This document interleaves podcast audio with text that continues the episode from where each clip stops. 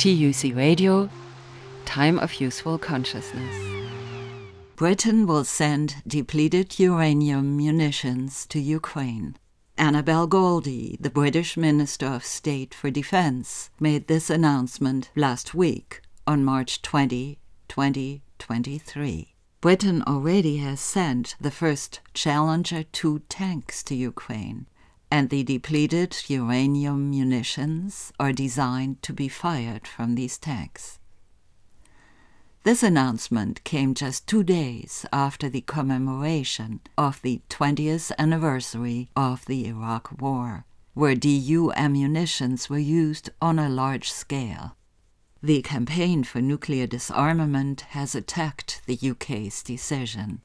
Kate Hudson, its General Secretary, said CND has repeatedly called for the UK government to place an immediate moratorium on the use of depleted uranium. DU munitions were used by the US and Britain in the Gulf War in 1991 and in Iraq in 2003. Their use has caused a sharp increase in the incidence rates of some cancers, such as breast cancer and lymphoma. Depleted uranium also has been implicated in a rise in birth defects in areas adjacent to the main battlefields. Kate Hudson says that the DU pollution will be long term for many generations to come and can make agricultural land unsuitable for use. No treaty explicitly banning the use of DU is yet in force but it is clear that its use runs counter to the basic rules and principles of international humanitarian law. In 2006, the European Parliament called for the introduction of a total ban classifying the use of DU as inhuman. Since 2007, repeated UN General Assembly resolutions have highlighted serious concerns over the use of DU weapons. However, four states have consistently prevented the adoption of the resolutions. They are Britain, the US, France, and Israel. Here now from Defense Updates, the news that the Challenger 2 tanks Britain is sending to Ukraine will be armed with depleted uranium munitions, followed by a report from The World is One News.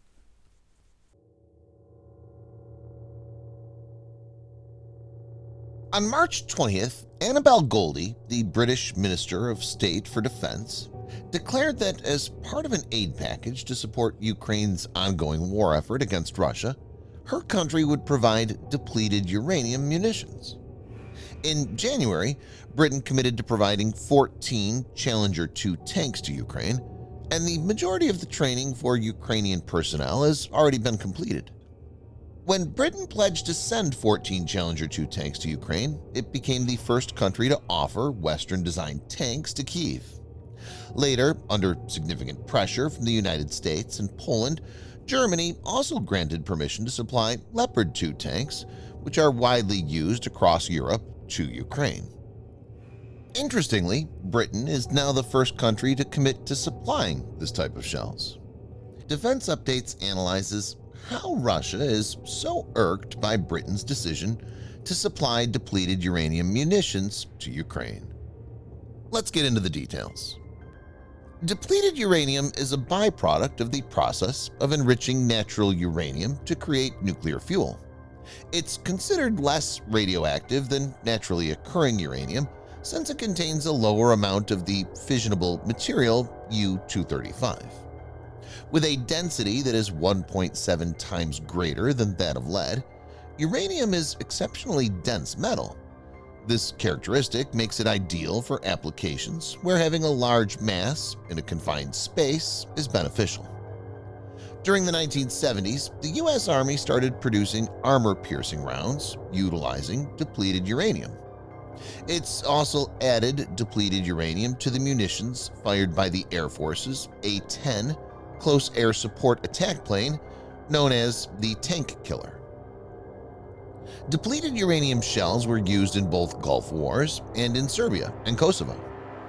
Over time, depleted uranium has also been incorporated into composite tank armor to enhance its strength. Since it's produced using low-level radioactive waste left over from the manufacture of nuclear fuel or nuclear warheads, it's affordable to produce in large quantities. Goldie was asked directly whether depleted uranium munitions would be provided, and she responded, Alongside our granting of Squadron of Challenger 2 main battle tanks to Ukraine, we'll be providing ammunition, including armor-piercing rounds, which contain depleted uranium. Such rounds are highly effective in defeating modern tanks and armored vehicles. There's a strong possibility that Britain intends to establish a precedent that would facilitate the US and Germany in providing depleted uranium weaponry for their own tanks, which are also expected to be supplied to Ukraine. If the US and Germany follow in Britain's footsteps, they could provide Ukraine with M829 APF SDS rounds, which is compatible with the M1 Abrams and Leopard 2. The head of the Russian delegation to the Vienna negotiations on military security and arms control, Konstantin Gavrilov, stated on January 25th, We know that Leopard 2 tanks, as well as Bradley and Marder armored fighting vehicles, can use depleted uranium shells, which can contaminate terrain just like it happened in Yugoslavia and Iraq. If Kyiv were supplied with such munitions for the use in Western heavy military hardware, we would regard it as the use of dirty nuclear bombs against Russia, with all the consequences that entails. Russian President Vladimir Putin stated, if all this happens, Russia will have to respond accordingly given that the West collectively is already beginning to use weapons with a nuclear component. Although Putin did not provide any details, the Russian leader frequently uses nuclear-related warnings, primarily as a means of convincing Western nations to restrict their involvement in Ukraine. Meanwhile, Sergei Shoigu, Russia's defense minister, said there were now fewer and fewer steps left before a potential nuclear collision between Russia and the West. Vyacheslav Volodin, the Speaker of the Russian Parliament's lower house, said rounds containing depleted uranium could lead to a tragedy on a global scale that will primarily affect European countries. Volodin said the use of such U.S. ammunition in the former Yugoslavia and Iraq led to radioactive contamination and a sharp rise in oncological diseases. Moscow also has its own Svinets 2 depleted uranium tank shells in its stockpile. The U.S. has come in support of Britain. White House National Security Council spokesman John Kirby said the ammunition, which enhances the ability to overcome defenses on tanks, is not radioactive and not anywhere close to going into the sphere of nuclear weaponry. He said, this is a commonplace type of munition. If Russia is particularly concerned about the welfare of their tanks and their tank soldiers, they could just take them across the border back into Russia. I think that's what's really going on here, is Russia just doesn't want Ukraine to continue to take out its tanks. Britain responded by accusing Russia of deliberately trying to disinform Depleted uranium has nothing to do with nuclear weapons and capabilities, the UK Ministry of Defense said, and said it was a standard component used by militaries, including Russia itself. The United Nations Environment Program has described depleted ammunition as chemically and radiologically toxic heavy metal. The IAEA, or International Atomic Energy Agency, says high concentrations in the kidney can cause damage and, in extreme cases, renal failure. While depleted uranium shells are technically not nuclear weapons, they are hazardous. The exploding shell can spread them in the air to over 25 miles or 40 kilometers and these can be easily inhaled in the form of dust. Depleted uranium has a half-life of over 4 billion years. Interestingly, Taiwan, which is getting M1A2 tanks from the US, has gone with tungsten carbide armor in their variant instead of depleted uranium armor. Russia has lost a lot of tanks and armored vehicles, and with modern Western tanks being transferred to Ukraine in the coming days, the loss could increase significantly, especially if depleted uranium shells are provided. Given the fact that these shells would be used on Ukrainian land, the main reason for Russia's concern is not environment, but the increases in penetrative power.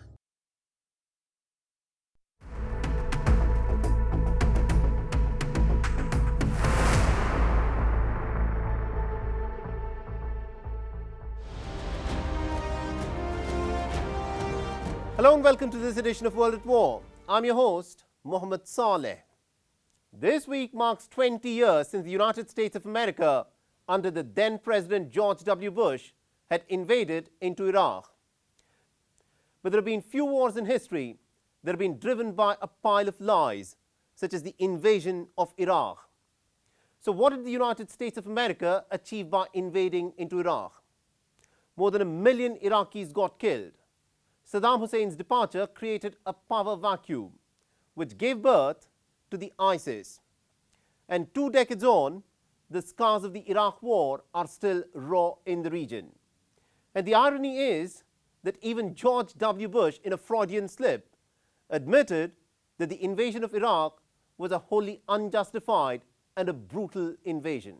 When are you going to apologize for the million Iraqis that are dead because you lied? You lied about weapons of mass destruction. You you killed people. You lied. You lied about WMD. A million Iraqis are dead because you lied.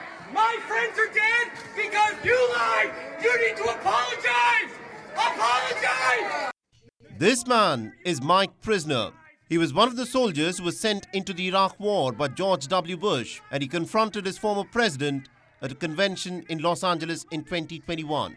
On the 19th of March 2003, exactly 20 years ago, the United States began the invasion of Iraq with its shock and awe tactics. George Bush, who later admitted that his invasions of Afghanistan and Iraq were directed by God, was categorical in his threats. All the decades of deceit and cruelty have now reached an end. Saddam Hussein and his sons must leave Iraq within 48 hours. Their refusal to do so will result in military conflict, commenced at a time of our choosing. The American aim in the invasion of Iraq was regime change. And to this effect, the United States accused Iraq under Saddam Hussein of developing and hoarding weapons of mass destruction. Not everyone believed this American spiel. Thousands across different capitals in the world hit the streets to stop the mindless war. And as American bombs rained down from the sky, and the imposing statue of Saddam Hussein was brought down in central Baghdad, it became abundantly clear that George Bush's administration had lied through its teeth. 150,000 American troops, along with 40,000 British troops, had been sent in to fight in this brutal war that was based on a fabrication. Within three weeks, by the 9th of April, the Americans declared victory. Major combat operations in Iraq have ended. In the Battle of Iraq, the United States and our allies have prevailed. But the bloodletting in Iraq had just begun.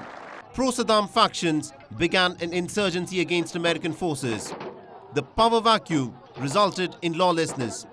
By 2004, the insurgency by the Sunni factions had intensified in Fallujah, while the followers of the Shiite cleric Muqtada al Sadr consolidated their stranglehold in the south. Images of horrific abuse of detainees at the hands of American soldiers emerged from the Abu Ghraib prison, drawing international condemnation. Iraqi novelist Sinan Antoon has a very pertinent question. Especially Americans and those who supported the war should think when in history did missiles and bombings bring democracy? Was there ever, was there a precedent for that? By 2011, over half a million Iraqi people had been killed. but the worst was yet to come.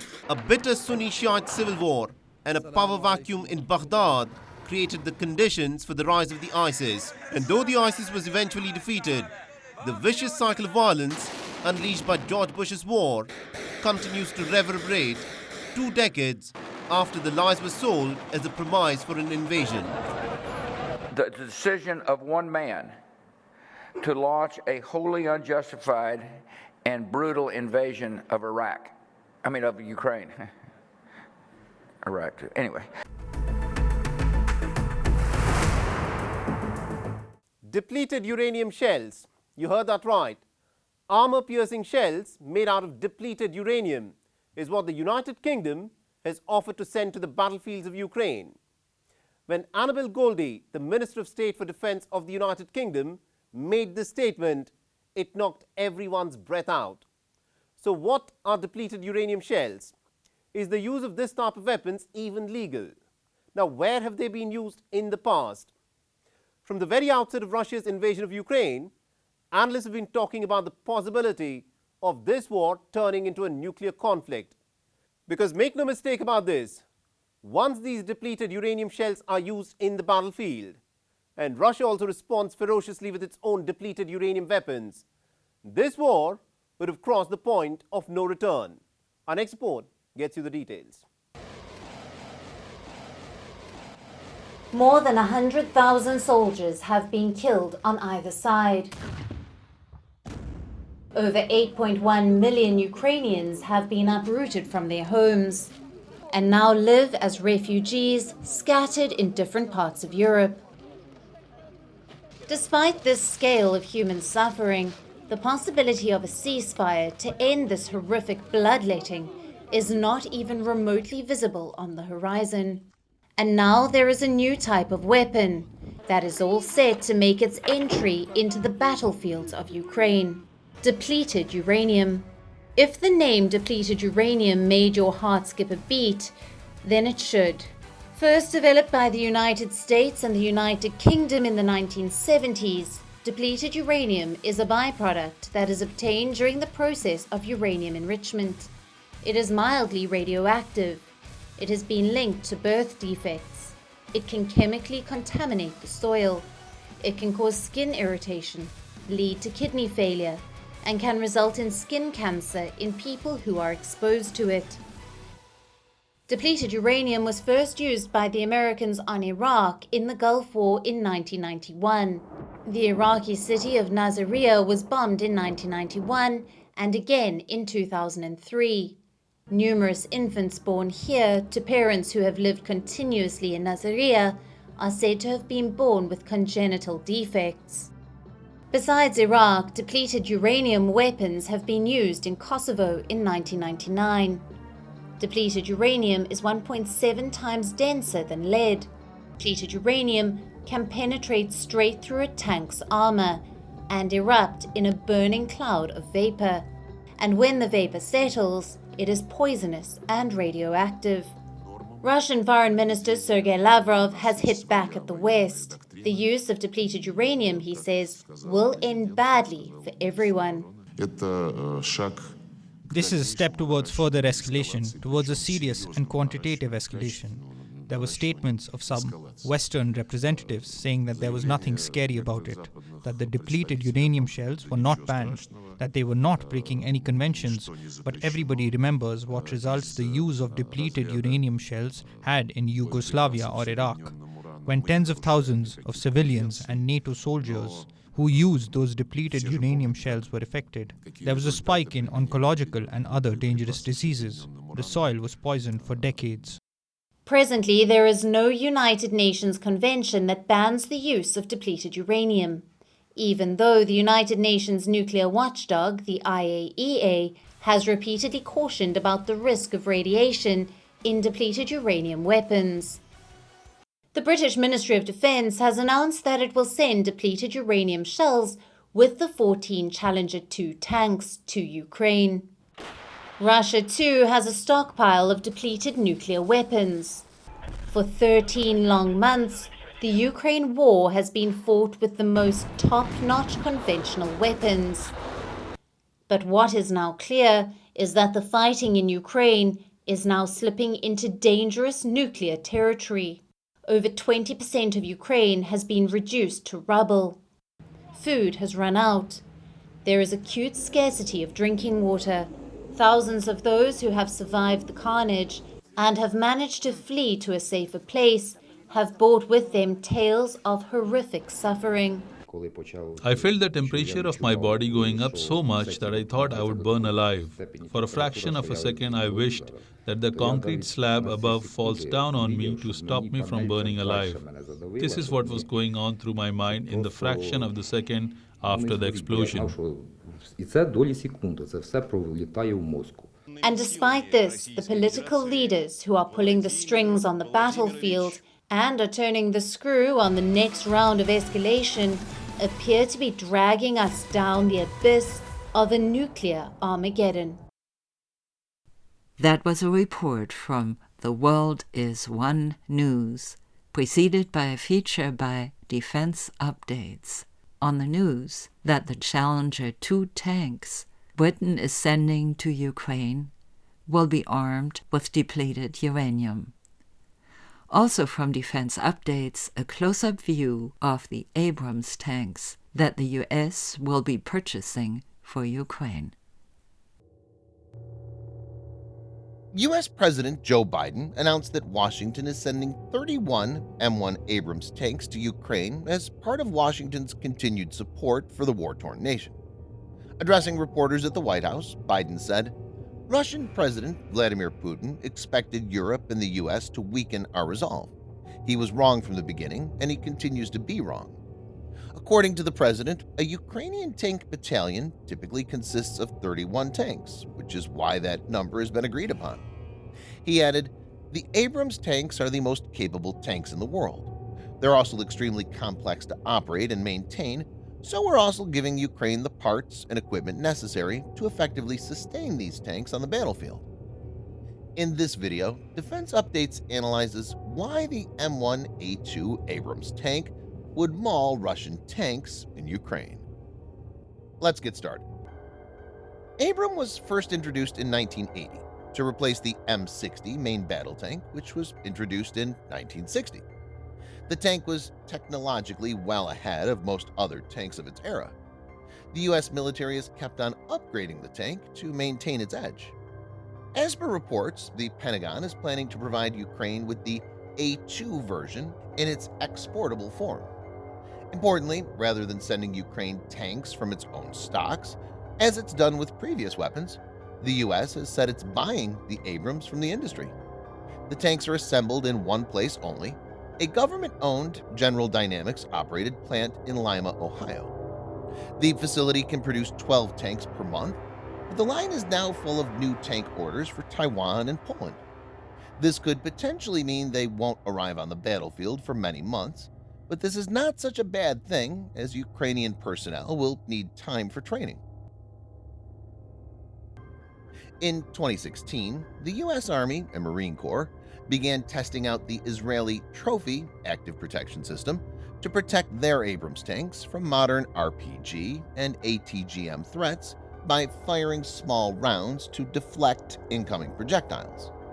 It's unlikely that Ukraine-bound tanks will have them. Over the years, due to upgrades, the Abrams has got heavier. It's probably the heaviest tank currently operating at nearly 75 tons but it can manage a top speed of 42 miles per hour, or 67 kilometers per hour. So even though the Abrams tank is heavy and bulky, it's surprisingly agile. It's faster than many other tanks and has superior cross-country performance. This is mainly due to the powerful engine, which is essentially a modified helicopter engine adapted for use.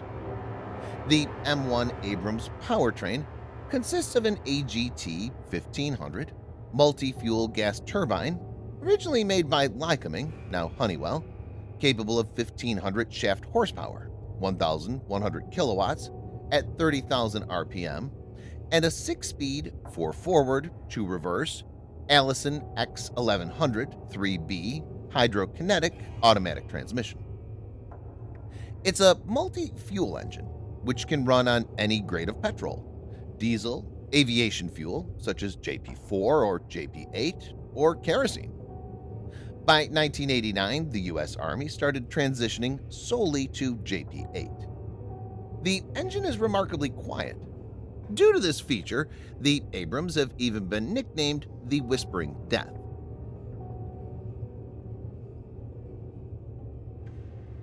One of the most important improvements over the M1A1 in M1A2 is the M256 120mm smoothbore gun, originally developed by Rheinmetall and produced in the USA under license. This gun is loaded manually. Abrams has a range of effective fire in excess of 2.5 miles or 4 kilometers.